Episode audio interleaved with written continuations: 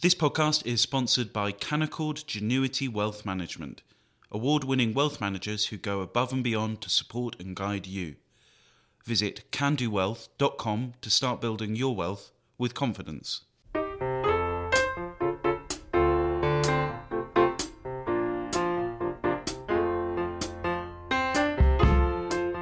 Hello and welcome to a special Saturday edition of Coffee House Shots.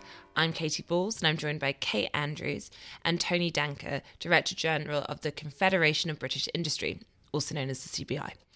Now, what is Rishi Sunak's vision for the economy? This week he tried to set this out in one of the most expansive speeches he's given, particularly if you think outside of the acute stage of the pandemic. While it's been somewhat overshadowed by the situation in Ukraine and also the fact he's been sent a police questionnaire as part of Partygate. Luckily, we have Kate and Tony here to guide us through it, what we may have missed in recent days. So, Kate, please give us the upshot of what Rishi Sunak wants to do. So, this is really a landmark speech for anybody who gets to give it. The Mace Lecture is hailed as one of the most influential business lectures within the City of London. And I think, had it not been for the other very obvious news setting parts of the agenda, it would have gotten a lot more attention. It's one of those speeches that isn't going to be heavily covered this week for obvious reasons, but I think more and more, especially as Partygate does end up back on the front pages of newspapers eventually, and there's more speculation as to what the future of the Conservative Party looks like, this lecture is going to be called up and analyzed in future. Because whilst it was a technical business oriented speech if you peeled it back it was really that first glimpse into a Rishi Sunak manifesto into what the chancellor believes the economy should look like and how he'd like it to run when we're not talking about furlough and pandemics and emergency circumstances when we're talking about a far more well functioning economy. And I think it put him more at odds with the prime minister and we've already seen those divides especially Especially at party conference last year when the cabinet was going around talking about low taxes in a small state. And the chancellor was the one member who just couldn't bring himself to do that, not in his speech, not in the fringe session he did. You know, it's hard to boast about low taxes when they're at a 71 year high. And instead, he was talking about fiscal responsibility. And in this speech, what would normally be, say, going after a Labour government or a left wing government, a lot of what he said could apply to every political party now, including his own, talking about how state spending is a false god. It's not necessarily going to generate more economic growth. Talking about how tax cuts he thinks don't automatically pay for themselves. Talking about Thatcher and Lawson and how, yes, you want to cut taxes, but you have to do it in a fiscally responsible way. So, in many ways, the speech was actually quite controversial, I think, especially from a political standpoint. But for obvious reasons, this isn't going to be on the front pages of newspapers this week. Tony, um, Rishi Sunak made the point that immediate tax cuts were irresponsible. What did you make of that? Were you hoping for a tax cut soon? Well, I agree with Kate that I think this was actually a really interesting political speech. Now, politics isn't my bag, it's your bag, but there's there seems to be a battle amongst uh, conservatives about the legacy of Nigel Lawson and whether or not, as Rishi puts it, you know, tax cuts always pay for themselves, and is that really the interpretation of Lawson?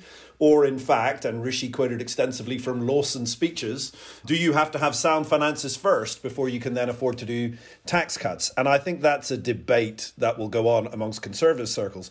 What I would say from a business point of view is that it may well be right that tax cuts don't pay for themselves. But on the flip side, tax rises are not without consequence. And so, really, I think the big issue for the economy in the next five years, forget this year, in the next five years, are whether or not we are stuck in a trap of high tax, high spend, low growth. And how on earth we get out of that trap because the forecasts from the OBR, even worse from the Bank of England, are that this year is going to be a good year for the economy. And then we get into pretty anemic territory in terms of growth. And if we have low growth, by the way, I don't think you bring down taxes and I don't think you bring down borrowing. I think those things get worse. So I agree with you, Kate. I think it's a pretty important speech. And Kate, just listening to the answer there, I mean, that's effectively what Labour's been saying, isn't it, Which is that Rishi Sunak and Boris Johnson are effectively high tax, low growth in their economic plan for the country. Do you think there is anything in Rishi Sunak's speech to suggest that that is not the case? So I think what he was trying to do is he was setting out the areas in which he thinks that you can generate growth in the economy. He was talking a lot about education. He was talking about tax incentives to get businesses to reinvest in their companies. He's really big on capital investment. And he was talking about the future of tech and AI, where he thinks there's going to be huge advancement, probably in a limited period of time, and that the UK is in a good situation to take advantage of that. I think Tony hits the nail on the head when he talks about, you know, it's a great speech from many perspectives, especially if you like markets, especially if you like free enterprise, especially if you're an ally of business. But in order to achieve even a fraction of it, you cannot realistically think that the UK is going to tick along at 1.5, 1.6, maybe 2% growth and see these remarkable results. So you would need a government, and one could question whether or not we have one that's ready to actually tackle the productivity puzzle, take advantage of public sector service reform, get those efficiencies, implement policy to get the economy going. I'm also quite sympathetic with Tony on, on the tax point, and I mean, I'm loath to argue for higher taxes. I would like to live in a world where the state stayed out of our lives and our and our wallets much more. But I do think, you know, we have to remember that we are still operating with a prime minister who wants more public spending, especially in health and social care. And I think it is reasonable for a chancellor, any other politician, to come along and say, you can have that, but you cannot borrow that. That is long term day to day spending. And if you're going to make me do that, then we are going to have to finance that from somewhere. And, you know, inflation is getting quite worrying. The cost of living crisis is feeling increasingly acute, and a lot of the UK's debt is is tied to RPI. It's tied to inflation, so we're vulnerable. I don't want the tax hike, but I would personally argue that you've got to reform the policy.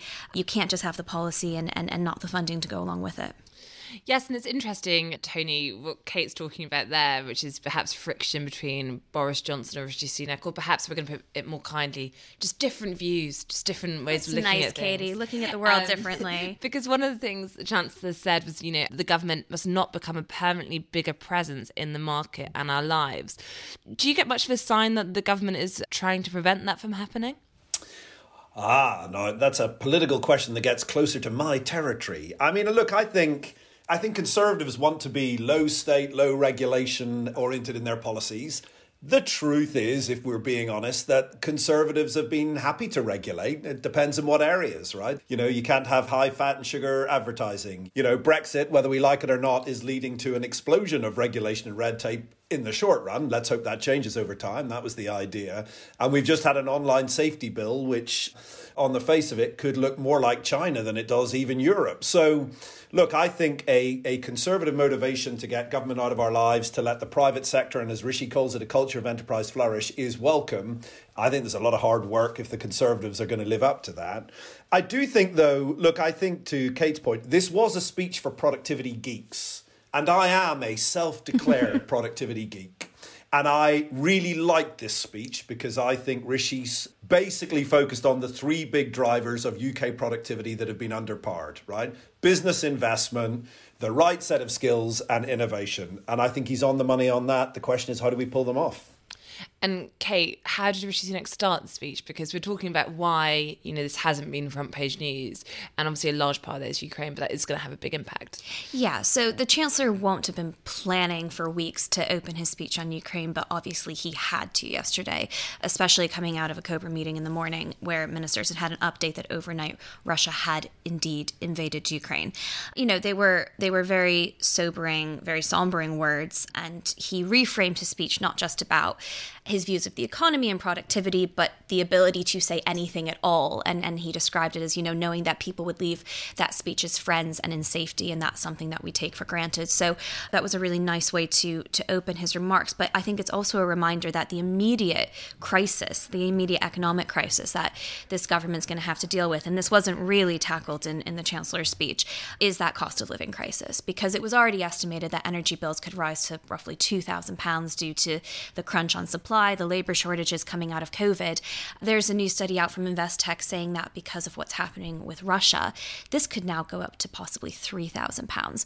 We're talking about, at this point, money that people just simply aren't going to have. Sanctions always have an impact on those who are being sanctioned, but also those who are doing the sanctioning. And we have decided as a government that the pain that we're going to experience on behalf of standing in solidarity with Ukraine is going to be an economic one. Now, I think there will be some appetite for that amongst the public, but these costs could get really, really high in a quite short period of time. And that's something that I don't think Boris Johnson has really come out and said to the public yet, in the way that actually Joe Biden in America and Olaf Scholz in Germany have been saying to their residents. And he's going to have to do that sooner rather than later. Tony, what do you think about that? Do you think we're going to start to see a big impact from this? Well, I, I think Kate's totally nailed it, which is, you know, we, we are looking to play our role in this war at the moment on an economic basis. And so you, you may not count the cost of that in tanks and soldiers and planes. But given that it's Russia and given where the global energy market is, we might be counting it in terms of the inflationary aspect of energy prices. That certainly will be happening to businesses right now. Energy intensive industries are going to see massive spikes. The public's protected from it by the price cap for another six months. So, in a curious kind of way, defense spending on a war like this is actually about how we may have to support customers and businesses through higher energy prices. And that's, uh, that's a pretty new one in my lifetime, and I think it's the reality of this conflict. Thank you, Tony. Thank you, Kate.